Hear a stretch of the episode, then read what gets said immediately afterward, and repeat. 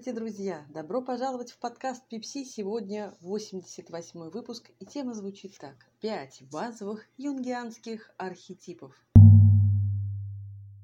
Как они помогают нам лучше понять себя. Что же такое вообще архетипы? Это своего рода набор характеристик, паттернов, первобытных образов, универсальных символов или мотивов, которые существуют в нашей психике и проявляются в сновидениях, фантазиях человека, а также в медитативных переживаниях. Архетипы несут в себе символы коллективного бессознательного. Это такая часть нашей психики, опять же, которая хранит в себе огромный пласт общечеловеческих знаний о мире, о людях. Это пласт мудрости всего человечества, накопленный за огромное количество лет в отличие от личного бессознательного, который, как правило, содержит наши переживания из э, актуального настоящего или прожитого прошлого. Бессознательное коллективное – это наша прапамять, если говорить очень кратко. Так зачем же нам нужны эти архетипы и какое значение они нам несут, какое знание они нам предоставляют? Архетипы помогают нам лучше понять себя. Понять то, что скрыто от сознания, то, что было подавлено или вытеснено со временем, со сменой поколений и в силу тех или иных причин, включая негативные, конечно же, например, из-за психотравм в анамнезе. Архетипы помогают нам, людям, понимать мотивы собственных поступков – а также способов контакта с внешней средой и, конечно же, с самим собой. Благодаря архетипам человек может узнавать о сильных и слабых сторонах своей собственной личности, чтобы учиться выстраивать наиболее комфортным образом взаимоотношения с другими людьми и со своим «я». В психологии можно выделить пять основных юнгианских архетипов – их идеи принадлежат к учению Карла Густава Юнга, швейцарского психиатра, великолепного педагога, основоположника одного из направлений глубинной психологии, аналитической, создателя теории о коллективном бессознательном. Давайте рассмотрим подробно каждый из пяти архетипов, а также их возможную символику проявления в сновидениях, как вы можете их узнать в своих снах, и что же они нам несут, какую информацию, какой месседж они нам пытаются передать? С чем мы имеем дело, когда видим тот или иной архетип? Итак, первый архетип – эго. Это центральный архетип в сфере сознания человека. В сфере человеческой психики, в его интрапсихическом мире. Это совокупность представлений человека о самом себе – во сне обычно архетип эго представлен в виде образа «я». То есть а, мы сами себя видим во сне такими, какими у нас характеристиками обладает наше эго. Важно здесь обратить внимание на активность образа «я», на архетип эго в сюжете своего сновидения. Что и как он делает или не делает. Ведь поведение эго в сновидении демонстрирует привычную модель нашего поведения в реальной жизни, поведение человека здесь и сейчас, включая и то, как он умеет справляться с разного рода трудностями, на что делает при этом акцент, исправляется ли он, не отметает ли он ответственность, не перекладывает ли он, не делегирует ли он ее на других, на что-то внешнее, что-то, может быть, не замечает, а также что мешает ему достигать желаемого результата. Эго показывает аспекты человеческого «я» а, в актуальный момент времени. Какой «я»? Второй архетип – это персона. Архетип, который показывает компромисс между «я» человека, его эго, да, и социальной средой. То есть персона – это такая маска, а, социальная маска, Персона во многом аналогична структуре суперэго, если мы будем брать э, теорию Фрейда ид эго суперэго. Это такой архетип, который человек использует при контакте с другими. Это маска, которую он носит на людях, в социуме, в обществе. Зачем? А чтобы получать одобрение от группы значимых ему людей, чтобы избегать риска быть непринятым, изгнанным из значимой группы. Маска, как полагал сам Карл Юнг, есть то, кем человек пытается казаться среди людей, окружения своего, но кем, по сути, он не является. Персона – это псевдоиндивидуальность, а не индивидуальность. Это внешнее выражение социальности нашей, которое дает нам возможность, с одной стороны, производить определенное какое-то выгодное впечатление на людей, а с другой – позволяет скрывать свою истинную природу, свою индивидуальность, уникальность во избежание конфликтов, во избежание быть непонятым среди других. Во сне архетип персона обычно представлен различными выраженными, ярко выраженными аксессуарами, деталями эго, образа «я». Это может быть как одежда или косметика, так и предметы обихода, автомобиль, интерьер дома, какие-то другие атрибуты, показывающие имидж, ложный имидж и ложные особенности «я», которые направлены только на демонстративность. Третий архетип – тень это центральный архетип, но уже относящийся к сфере бессознательного. То есть если эго был центральным архетипом нашего осознанного взаимодействия с миром и с собой, то центральный архетип тень – это совокупность э, таких характеристик, которые мы в себе не принимаем. Это не для внешнего мира, это наше, и оно спрятано глубоко в бессознательной части нашей психики. Тень мы не видим и не понимаем до момента ее интеграции с сознанием, а уж этот процесс интеграции не всем и не всегда дается непросто. Почему? Почему такие сложности с этим архетипом? Что такое тень?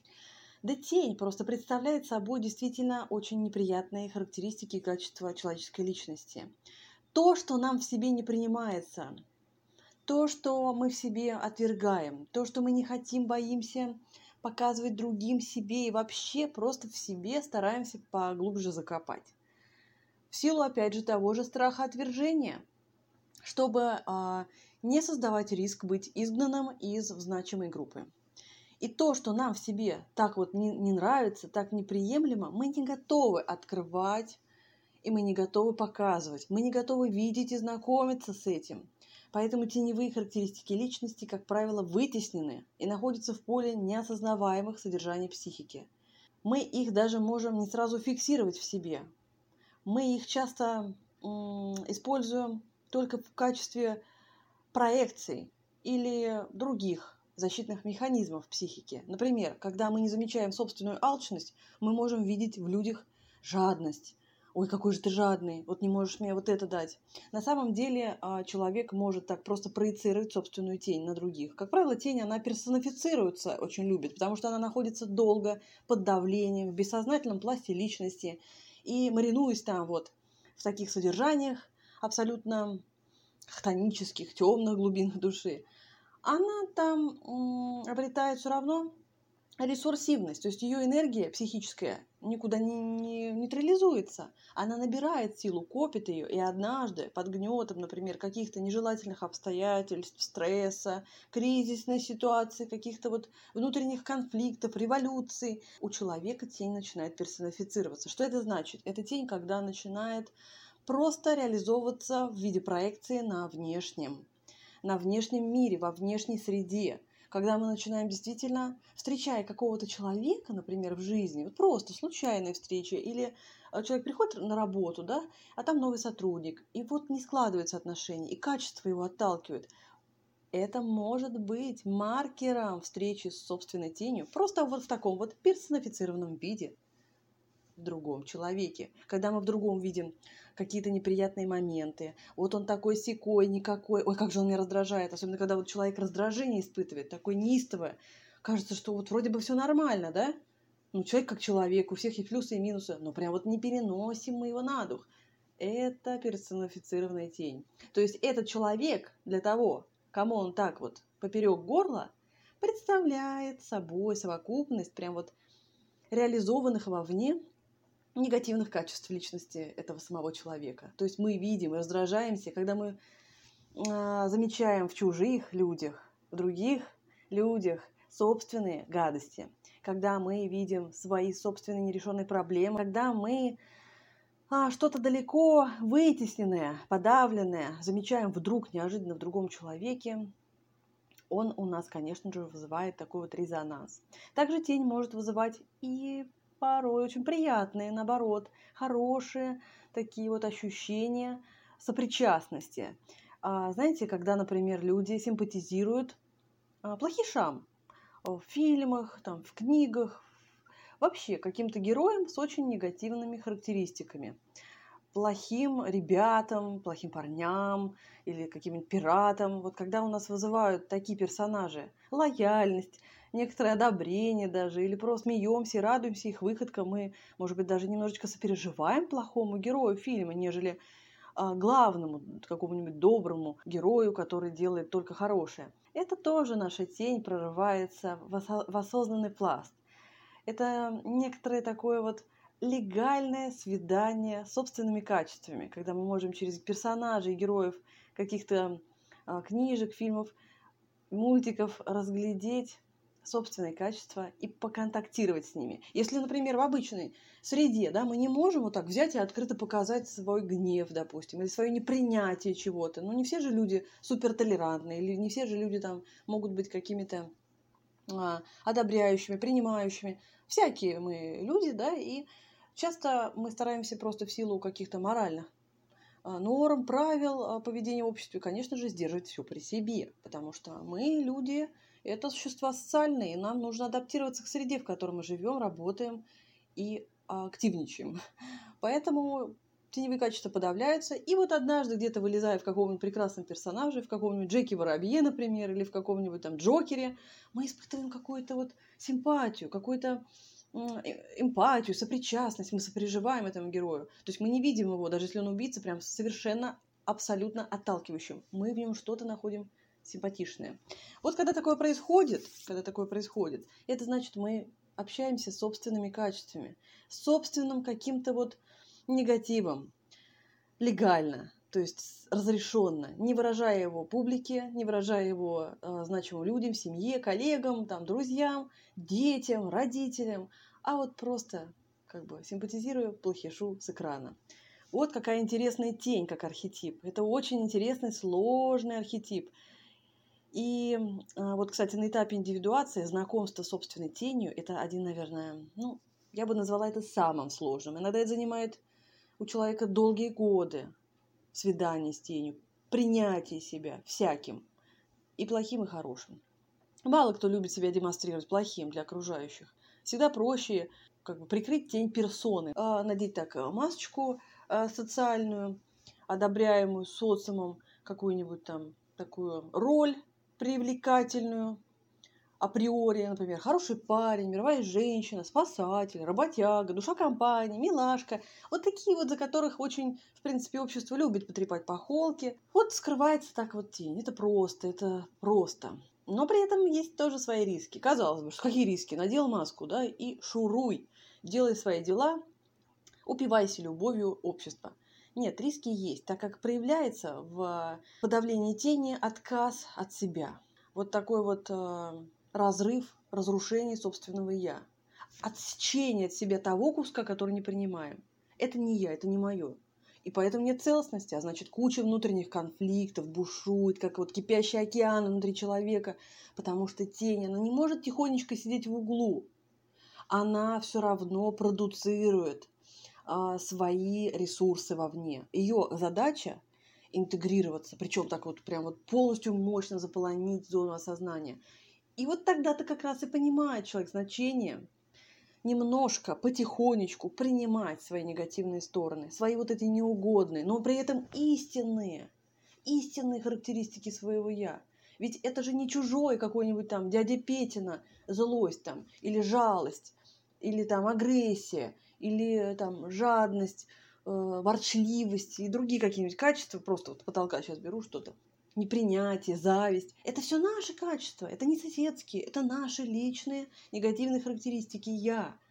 И уж как бы, если мы их перестаем отвергать и позволяем потихонечку иногда интегрироваться а, в осознанность, в пласт сознания, то мы позволяем тем самым нашей тени просто присутствовать в нашей жизни в виде целостного «я», а не каких-то отсеченных, рафинированных таких вот кусочков, филе. Филе – это не «я», это какие-то ошметки «я». Поэтому важно все в себе принимать. Причем принятие же не означает одобрение. То есть, если мы примем свою, например, злость, это же не значит, что мы будем одобрять, когда мы орем, когда мы там гневаемся, что-то крушим, или когда у нас вспышки агрессии к близким, или когда мы кого-то можем просто обидеть вот из-за своей злости. Нет, конечно, мы это не одобряем, принимая. Принятие – это признание факта существования. Да, это во мне есть. Надо сказать, да, я злой. Я злой человек, черт возьми. И у меня есть вот такая вот манера атаки, поведения, вот неприятное, могу ранить людей. Как только мы снимаем с себя эту маску хотя бы перед собой, да, оголяемся личностно перед я своим, энергия вот эта подавляемая, долго сдерживаемая, под эффектом такой вот пружины сжатой, она начинает спокойно реализовываться уже вот так вот без вспышек. Просто признание, да, это есть во мне, уже очень много решает внутриличностных конфликтов, освобождает человека от этой ноши, от этого вот горба теневого. Все во мне прекрасно. Все стороны личности – это я, а я – это ценность. Абсолютно бескомпромиссно ценность. Тень – это нечто всегда низменное, примитивное, вот еще такое хтоническое, дремлющее в глубинах нашего человеческого существа. Это также ведь инстинкты и побуждения, это наша либидо, причем в таком, скорее, фрейдистском значении. Не в, в значении Юнга, да, как он говорил, либидо – это вот просто творческая энергия. Куда мы ее направим, так она реализуется. А вот именно фрейдистская энергия. Секс, сексуальность, инстинкты, побуждения. И все это прячется за маской благопристойности, когда тень непринимаема. В сюжете сна а, тень выражается всегда ярко. Вы ее узнаете. Это однополые со сновидцем люди с очень негативными характеристиками. А еще персонажи разные, с какой-то теневой, неприятной, негативной атрибутикой. Вот с такой вот содержанием, такого характера вот какого-то колдовского, магического, злого, плохого.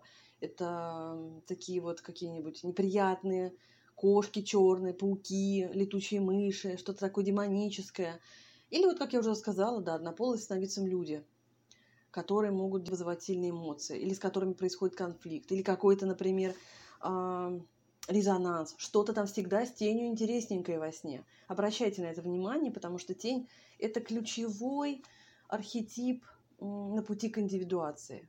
Вот на пути индивидуации, естественно, к самости, к балансу я, к идеальному балансу личностных всех вот составляющих.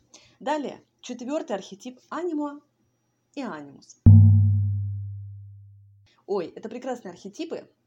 А, тоже на пути индивидуации важно с ними научиться взаимодействовать в себе интропсихически, потому что они представляют архетипы женского в я мужчины – это анима, и мужского в я женщине – это анимус. Начало – это мужские и женские начала представлены образами людей противоположного пола в наших снах, фантазиях, а также медитативных практиках.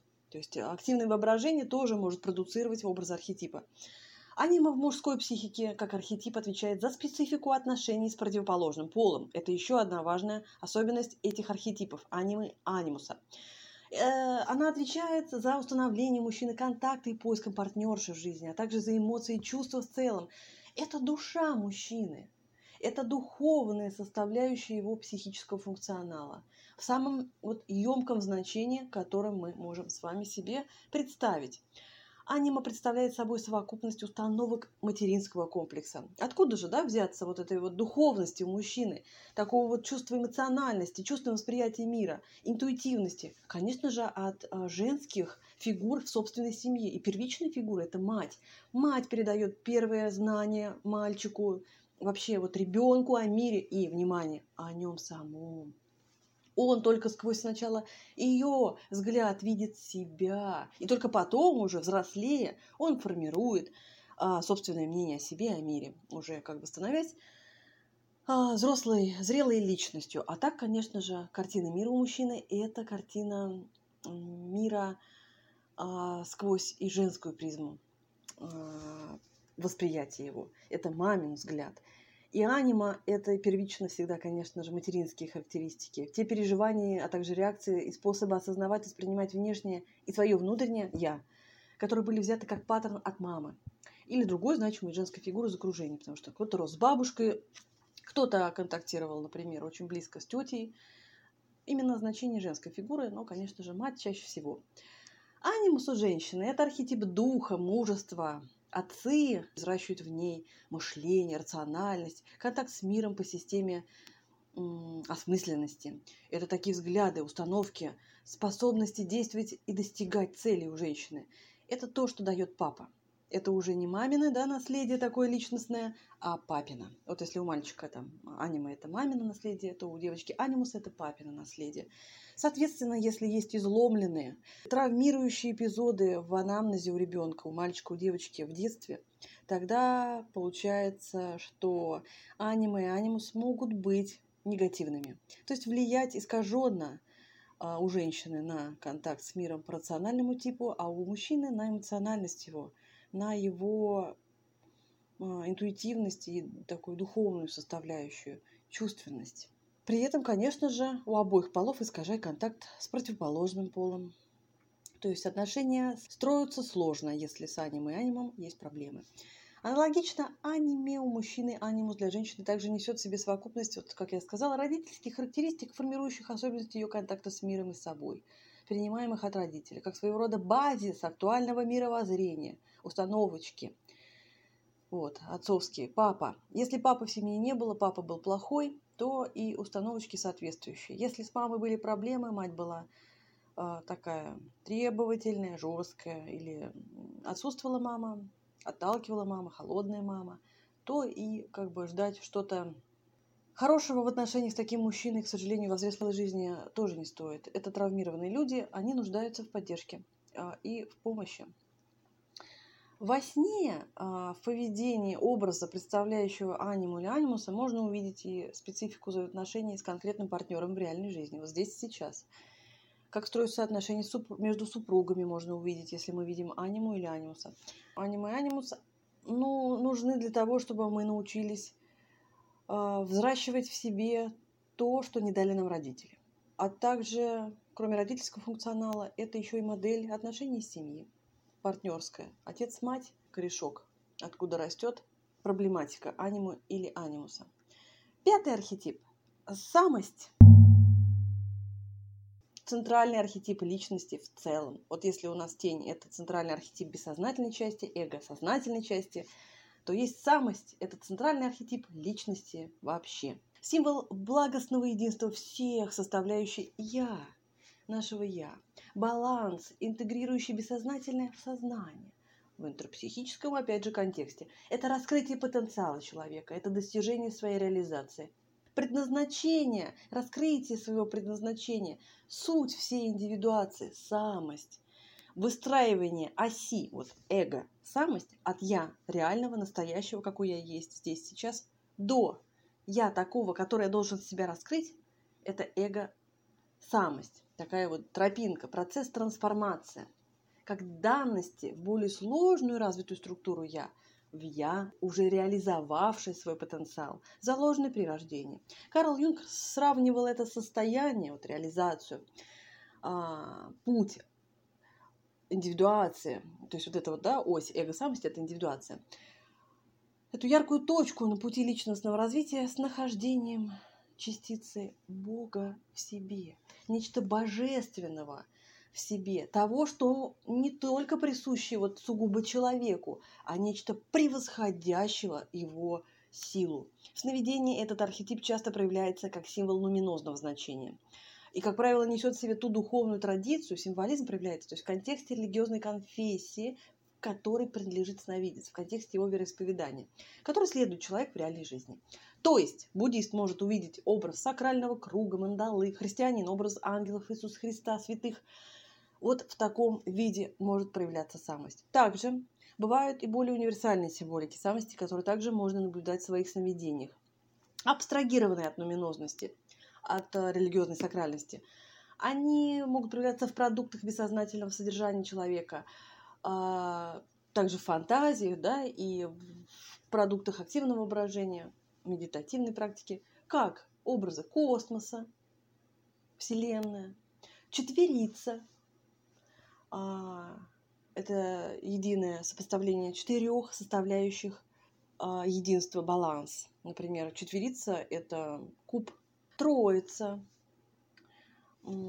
тоже это такая предпосылка к четверице, предпосылка, значит, к самости. Опять, скорее, к нуминозному все-таки больше, да, опыту.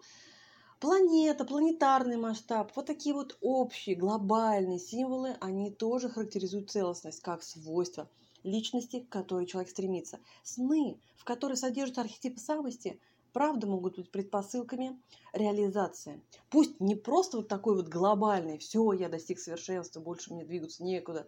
Нет, а вот именно, например, в, на пороге каких-то очень качественных и важных новообразований психических, каких-то изменений радикальных в жизни. Например, человек достигает определенного успеха в работе, в карьере, или э, меняет свой социальный статус. То есть, например, он был просто там парень, а тут он теперь муж, отец. Вот на пороге таких вещей, как бы, да, проявляется а, символика самости в сновидениях. Что-то идет, что даст человеку чувство реализации, а порой и обретение своего предназначения. А на сегодня это все, друзья. Присоединяйтесь к Пипси в соцсетях, подписывайтесь на подкаст, слушайте Пипси, чтобы слышать себя. А я напоминаю, что записаться ко мне на дистанционную психологическую консультацию, разобрать свое сновидение в каноне аналитической психологии Карла Густава Юнга – вы легко можете посредством e-mail или сообщения в мой паблик Пепси во Вконтакте. Все ссылочки будут в описании к данному выпуску. Хорошего вечера. Спасибо. thank you